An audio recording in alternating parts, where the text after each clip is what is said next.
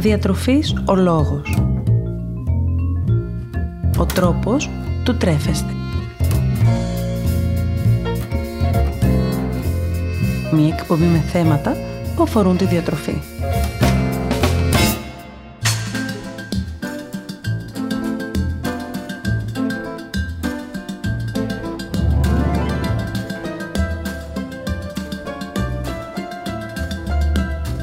Πάσχα αποτελεί μία από τις πιο σημαντικές γιορτές της Ορθοδοξίας και συνεπώς μια μεγάλη γιορτή για την ελληνική μας παράδοση.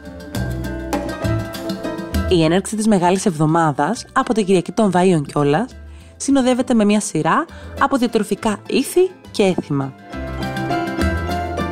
Το ψάρι της Κυριακής των Βαΐων, τα κόκκινα αυγά της Μεγάλης Πέμπτης, η αλάδο τη Μεγάλη Παρασκευή και η μαγειρίτσα του Μεγάλου Σαββάτου είναι από τα πιο βασικά και χαρακτηριστικά διατροφικά έθιμα του Πάσχα. Καλησπέρα σας.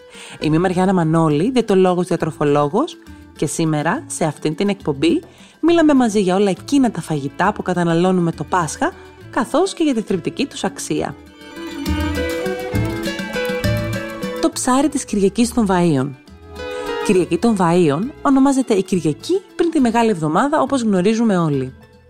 Η ημέρα αυτή βρίσκεται μετά το τέλος της νηστείας της Μεγάλης Σαρακοστής και πριν την έναρξη της νηστείας της Μεγάλης Εβδομάδας. Οι απόψεις σχετικά με το τι πρέπει να καταναλώνεται αυτή την ημέρα διήστανται. Αφού σύμφωνα με το Θεόδωρο του Στουδίτη, τη μέρα αυτή καταναλώνεται ψάρι καθώς πρόκειται για μια δεσποτική εορτή, ενώ κατά τον Αγιο Νικόδημο τον Αγιορείτη, η μοναδική μέρα της Μεγάλης Σαρακοστής που καταναλώνεται ψάρι είναι η μέρα του Ευαγγελισμού. Αυτό που έχει επικρατήσει τελικά, για διάφορους λόγους, είναι την Κυριακή των Βαΐων συνήθως να καταλύεται το ψάρι. Το ψάρι λοιπόν αποτελεί τον πρωταγωνιστή αυτής της ημέρας διατροφικά. Ποια είναι όμως η θρεπτική αξία του ψαριού; Τα ψάρια, μαζί με τα θαλασσινά, αποτελούν μια καλή και βασική πηγή πρόσληψης πρωτεϊνών με υψηλή βιολογική αξία, ενώ ταυτόχρονα έχουν μικρή περιεκτικότητα σε λιπαρά οξέα και ιδίως σε κορεσμένα λιπαρά οξέα, σε αντίθεση με το κρέας. Παράλληλα, έχουν αυξημένη περιεκτικότητα σε πολυακόρεστα λιπαρά οξέα. Τα ψάρια είναι ακόμη πηγή, αν και μικρή, βιταμινών του συμπλέγματος Β, πηγή σιδήρου και ψευδαργύρου, καθώς και ρετινόλης και βιταμίνης D σε μεγαλύτερη αναλογία, βιταμίνης Ε, σεληνίου και ιωδίου. Όταν ένα ψάρι δε καταναλώνεται μαζί με το κόκαλό του, και αναφερόμαστε κυρίως σε μικρά ψάρια, δίνει στον οργανισμό μας μια καλή ποσότητα ασβεστίου. Γιατί η κατανάλωση ψαριού ευνοεί την υγεία; Το ψάρι, εξαιτίας των θρεπτικών συστατικών που περιέχει, αποτελεί μια πολύ καλή τροφή, η οποία συμβάλλει στην πρόληψη ή στην καλή εξέλιξη διαφόρων ασθενειών. Έτσι λοιπόν, η κατανάλωση ψαριών έχει συσχετηθεί με μειωμένο κίνδυνο εμφάνισης καρδιαγγειακών νοσημάτων, φαίνεται ότι βελτιώνει τις τιμές αρτηριακής πίεσης, δρά προστατευτικά ενάντια σε κάποιες μορφές καρκίνου, στην άνοια και στην νόσο του Αλτσχάιμερ, συμβάλλει στην καλή υγεία των ματιών και στην προστασία της όρασης, βοηθάει στη διατήρηση ενός γερού σκελετικού συστήματος, ενώ φαίνεται πως δρά και προληπτικά στην εμφάνιση κατάθλιψης. Κάτι όμως που ακόμα ελέγχεται επιστημονικά.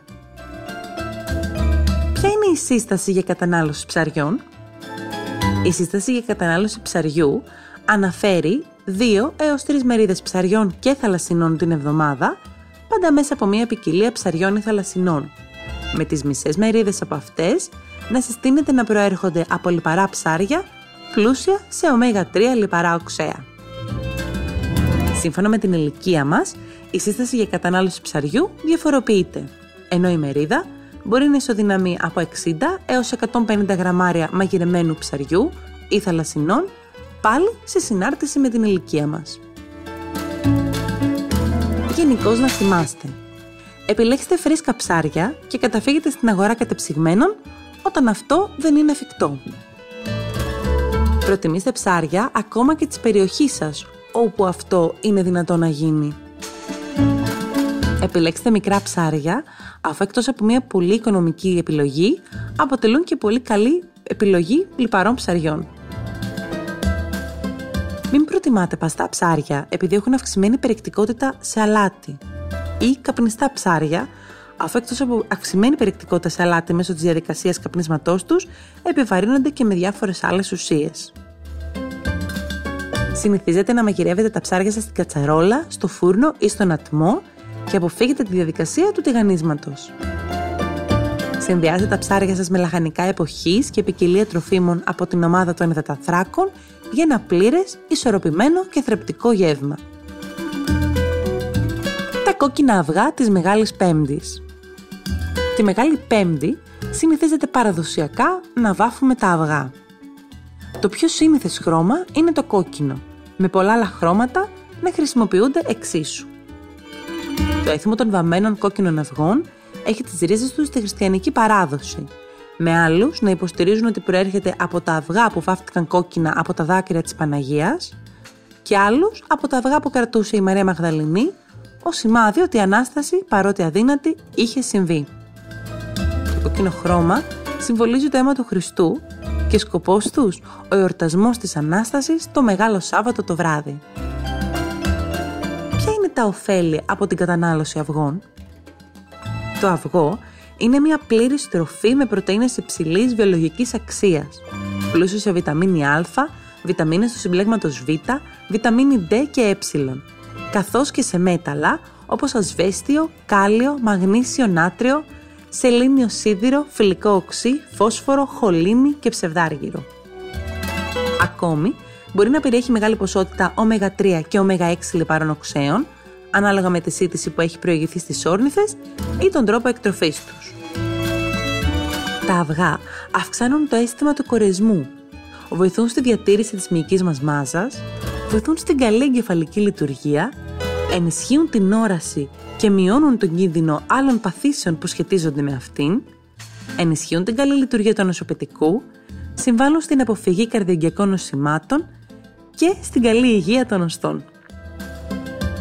Ποια είναι η σύσταση κατανάλωσης αυγών ανάλογα με την ηλικιακή ομάδα στην οποία ανήκουμε; Σύμφωνα με την ηλικία μας, η σύσταση για κατανάλωση αυγού διαφοροποιείται. Έτσι, γενικώ θα λέγαμε ότι για ενήλικες συστήνεται η κατανάλωση έως 4 αυγών την εβδομάδα και για παιδιά και εφήβους συστήνεται η κατανάλωση 4 με 7 αυγών την εβδομάδα. Πάντα μαζί με εκείνα που χρησιμοποιούνται στην Παρασκευή των φαγητών και των γλυκών. Τι μπορώ να κάνω τα αυγά που μου περισσεύουν; Τα περισσότερα από τα αυγά που βάφουμε το Πάσχα, αν δεν τσουγκριστούν κατά το έθιμο τις πρώτες ημέρες, μένουν απλώς να στολίζουν τις πιατέλες μας. Τα αυγά μπορούν να μετατρέψουν το γεύμα μας σε πλήρες και θρεπτικό πολύ εύκολα και γρήγορα. Μπορούν ακόμη να καταναλωθούν είτε ως μέρος του πρωινού, είτε ως σνακ, είτε και ως κυρίως γεύμα. Μερικές ιδέες για να καταναλώσουμε τα βραστά αυγά μας. Κάποια τορτίγια ή τόστ με τυρί χαμηλό σε λιπαρά, βραστό αυγό και διάφορα λαχανικά με κάποια σως μουστάρδας. Ψωμί με λίγο αβοκάντο και βραστό αυγό σαλάτες με διάφορα λαχανικά, κάποιο τυρί χαμηλό σε λιπαρά, βραστό αυγό και παξιμάδια, κάποια πατατοσαλάτα με βραστό αυγό, διάφορα λαχανικά και σως γιαουρτιού, καθώς και φρυγανιές μαζί με αυγό βραστό.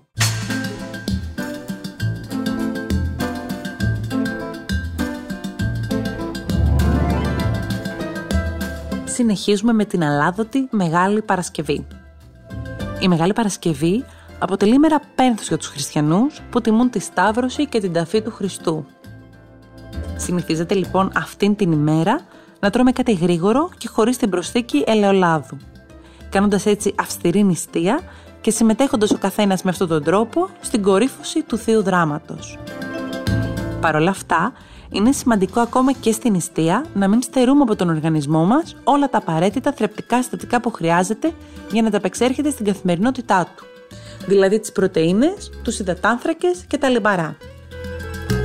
Το ελαιόλαδο ανήκει στην κατηγορία των λιπαρών και προσφέρει στον οργανισμό μας ενέργεια, βιταμίνες και λιπαρά οξέα. Ποια είναι τα τρόφιμα εκείνα που μπορούμε να καταναλώσουμε ώστε παρά την έλλειψη ελαιολάδου από τη διατροφή μας να μην στερηθούμε τα θρεπτικά συστατικά που θα προσλαμβάναμε; Πρώτη επιλογή, φυσικά οι ελιές. Οι ελιές είναι ο καρπός που προέρχεται από το ελαιόδεντρο. Από τη σύνθλιψη του καρπού της ελιάς παράγεται το ελαιόλαδο. Είναι πλούσιες σε μονακόρεστα λιπαρά οξέα και περιέχουν μικρή ποσότητα πολυακόρεστων και κορεσμένων λιπαρών οξέων. Έχουν μικρή ποσότητα υδατανθράκων με το μισό από αυτούς να είναι φυτικές ίνες και ελάχιστη ποσότητα πρωτεϊνών. Είναι πλούσιες σε βιταμίνη Α, βιταμίνες του συμπλέγματος Β, βιταμίνη C, Ε και Κ, καθώς επίσης είναι πλούσιες σε ασβέστιο, σίδηρο, μαγνήσιο, φόσφορο, κάλιο, νάτριο, ψευδάργυρο, χαλκό και σελήνιο. Δεύτερη επιλογή, το αβοκάντο. Το αβοκάντο είναι ένα φρούτο με βουτυρώδη γεύση, το οποίο ευδοκιμεί κυρίως σε τροπικές περιοχές. Είναι πλούσιο σε μονοακόρεστα λιπαρά οξέα και έχει και αυτό μια μικρή ποσότητα πολυακόρεστων και κορεσμένων λιπαρών οξέων. Είναι εξίσου χαμηλός σε υδατάνθρακες, με το μεγαλύτερο ποσοστό τους πάλι να είναι οι φυτικές σύνες και έχει και αυτό μια μικρή ποσότητα πρωτεϊνών. Είναι πλούσιο σε βιταμίνη Α, βιταμίνες του συμπλέγματος Β, βιταμίνη C και Κ, καθώς επίσης σε ασβέστιο, σίδηρο, μαγνήσιο, κάλιο, νάτριο και σελήνιο. Τρίτη επιλογή, η ξηρή καρπή. Η ξηρή καρπή είναι μια κατηγορία τροφίμων, είτε μιλάμε για ομούς είτε για ψημένους, που παρέχουν στον οργανισμό μας ενέργεια με μια μόλις πολύ μικρή ποσότητα. Είναι πλούσιοι σε μονοακόρεστα και πολυακόρεστα λιπαρά οξέα και έχουν μικρή περιεκτικότητα σε κορεσμένα λιπαρά οξέα. Είναι χαμηλής σε υδατάνθρακες, με το μεγαλύτερο ποσοστό να είναι φυτικές ίνες και εδώ και έχουν μεγάλη ποσότητα πρωτεϊνών. Ακόμη, περιέχουν βιταμίνη Α, βιταμίνες του συμπλέγματος Β, βιταμίνη C, Ε και Κ, καθώς και ασβέστιο, μαγνήσιο, κάλιο, σίδηρο, φιλικό οξύ και μαγκάνιο. Τέταρτη και τελευταία επιλογή για να αντικαταστήσουμε το ελαιόλαδο είναι οι σπόροι. Ηλιόσποροι, κολοκυθόσποροι, σπόροι τσία, λιναρόσπορος και άλλοι. Οι σπόροι είναι ένα είδος τροφίμων οι οποίοι εξαιτίας της μεγάλης περιεκτικότητάς τους σε λιπαρά ανήκουν στην κατηγορία των λιπαρών. Είναι πλούσιοι σε μονοακόρεστα και πολυακόρεστα λιπαρά οξέα και έχουν πολύ μικρή περιεκτικότητα σε κορεσμένα λιπαρά οξέα. Είναι χαμηλοί σε υδατάνθρακες, με το μεγαλύτερο ποσοστό και σε αυτή την περίπτωση να είναι οι φυτικές σύνες και έχουν και πρωτεΐνες. Επίσης, είναι πλούσιοι σε βιταμίνη Α, βιταμίνη συμπλέγματος Β, βιταμίνη C, Ε και Κ καθώς και σε ασβέστιο, μαγνήσιο, νάτριο, κάλιο, ψευδάργυρο και σίδηρο. Τελευταίο διατροφικό έθιμο της Μεγάλης Εβδομάδας, η μαγειρίτσα του Μεγάλου Σαββάτου. Το Μεγάλο Σάββατο, μετά τη λειτουργία της Ανάστασης, συνηθίζεται η κατανάλωση της παραδοσιακής σούπας μαγειρίτσας. Η μαγειρίτσα είναι αυτή που θα βοηθήσει τον οργανισμό στη μετάβασή του από την νηστεία στην έναρξη ξανά της κρεατοφαγίας, με τρόπο τέτοιο ώστε να μην δημιουργηθούν γαστρεντερικές ενοχλήσεις. Είναι ένα φαγητό που αποτελείται από διάφορα εντόστια κρέατος, κυρίως σηκώτη, από μαρούλι, διάφορα μυρωδικά και αυγολέμονο. Ποια είναι η θρεπτική αξία της μαγειρίτσας; Πρόκειται για ένα πιάτο πλούσιο σε πρωτεΐνες, βιταμίνη Α, βιταμίνες του συμπλέγματος Β και βιταμίνη C, καθώς και μέταλλα όπως ασβέστιο, σίδηρο, μαγνήσιο, φόσφορο, κάλιο, χαλκό και σελήνιο. Τα λιπαρά του πιάτου εξαρτώνται τόσο από τα εντόστια που θα χρησιμοποιήσουμε, όσο και από τον τρόπο μαγειρέματος. Επίσης, σημαντικό ρόλο στη θερμιδική αύξηση του πιάτου έχει το αυγολέμονο. Μια καλή επιλογή λοιπόν είναι αντί για ολόκληρο το αυγό να χρησιμοποιήσουμε μόνο τα ασπράδια του. Η παρουσία φυτικών ινών ενισχύει την εταιρική λειτουργία, τα μυρωδικά βοηθούν στη γαστρική λειτουργία, ενώ το ελαιόλαδο προσφέρει αντιοξυδοτική δράση προστατεύοντας τον οργανισμό μας. Η θερμιδική αξία της μαγειρίτσας μπορεί να είναι αρκετά αυξημένη, φτάνοντας μέχρι και τις 600 θερμίδες. Γι' αυτό θα πρέπει η κατανάλωσή της να γίνεται με μέτρο. Επιπλέον, επειδή η μαγειρίτσα καταναλώνεται ως επιτοπλίστων μετά τις 12 η ώρα το βράδυ, αφού μιλάμε για μετά τη λειτουργία της Ανάστασης, και έπειτα ακολουθεί και νυχτερινή κατάκληση, καλό θα ήταν η ποσότητα που θα καταναλωθεί να μην είναι αρκετά αυξημένη.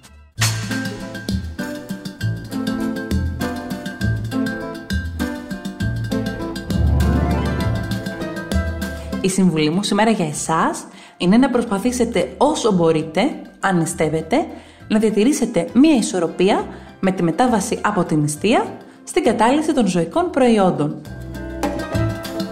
Κατά τη διάρκεια της νηστείας, τρεφόμαστε κυρίως με φυτικές τροφές, όπως για παράδειγμα τα όσπρια, η ξηρή καρπή ή τα λαχανικά. Ενώ από το βράδυ και όλος του Μεγάλου Σαββάτου, η διατροφή μας περιλαμβάνει πλέον ζωικές τροφές και μάλιστα ζωικές τροφές που είναι και πλούσιες σε κορεσμένα λιπαρά οξέα, όπως για παράδειγμα τα τυριά ή τα εντόστια.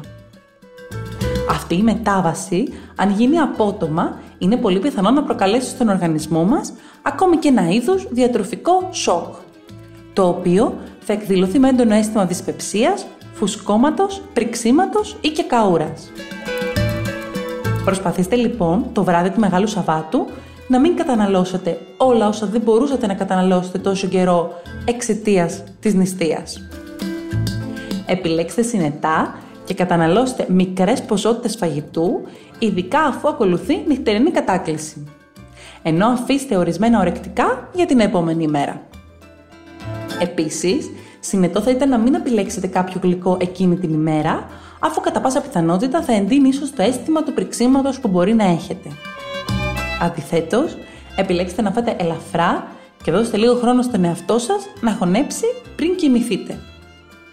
Μην ξεχνάτε ποτέ, αν πάσχετε από κάποιο νόσημα, να ακολουθείτε τις διατροφικές οδηγίες που αφορούν το νόσημά σας. Για σήμερα, έχω να σας προτείνω μία εναλλακτική συνταγή για μαγειρίτσα. Αν ακολουθείτε χορτοφαγική ή vegan διατροφή, ή αν ακόμα θέλετε μία πιο ελαφριά εκδοχή της μαγειρίτσας, ώστε να μην επιβαρύνετε το στομάχι σας πριν τον ύπνο, τότε αυτή είναι η ιδανική παραλλαγή για εσάς. Η συνταγή είναι πάρα πάρα πολύ απλή. Ακολουθείτε ακριβώς την ίδια διαδικασία με την κανονική μαγειρίτσα. Με τη διαφορά πως αντί για εντόστια, αυτή τη φορά χρησιμοποιούμε μανιτάρια. Όποια ποικιλία επιθυμείτε. Πορτομπέλο, λευκά και άλλα. Χρησιμοποιήστε κανονικά όλα τα μυρωδικά που θα χρησιμοποιούσατε και στην κανονική μαγειρίτσα. Τέλος, αντί για αυγολέμονο, χρησιμοποιήστε ταχίνι που θα έχετε αραιώσει με λίγο ζεστό νερό και λεμόνι, στο οποίο θα προσθέσετε κανονικά υγρό από τη σούπα, όπως ακριβώς δηλαδή θα κάνετε και με το αυγολέμονο, ώστε να δέσει όμορφα. Σας περιμένω στο Instagram Διατροφής ο Λόγος και στο Facebook Μαριάννα Μανώλη Διατολόγος Διατροφολόγος να μοιραστούμε παρόμοιες ιδέες σχετικές με το φαγητό, καθώς ακόμη και να συζητήσουμε τις δικές σας απορίες ή τις δικές σας ανησυχίες σχετικά με τη διατροφή. Να θυμάστε να απολαμβάνετε τις στιγμές σας και να μην ξεχνάτε πως εμείς ορίζουμε το φαγητό μας και όχι το φαγητό μας εμάς. Καλή σας συνέχεια!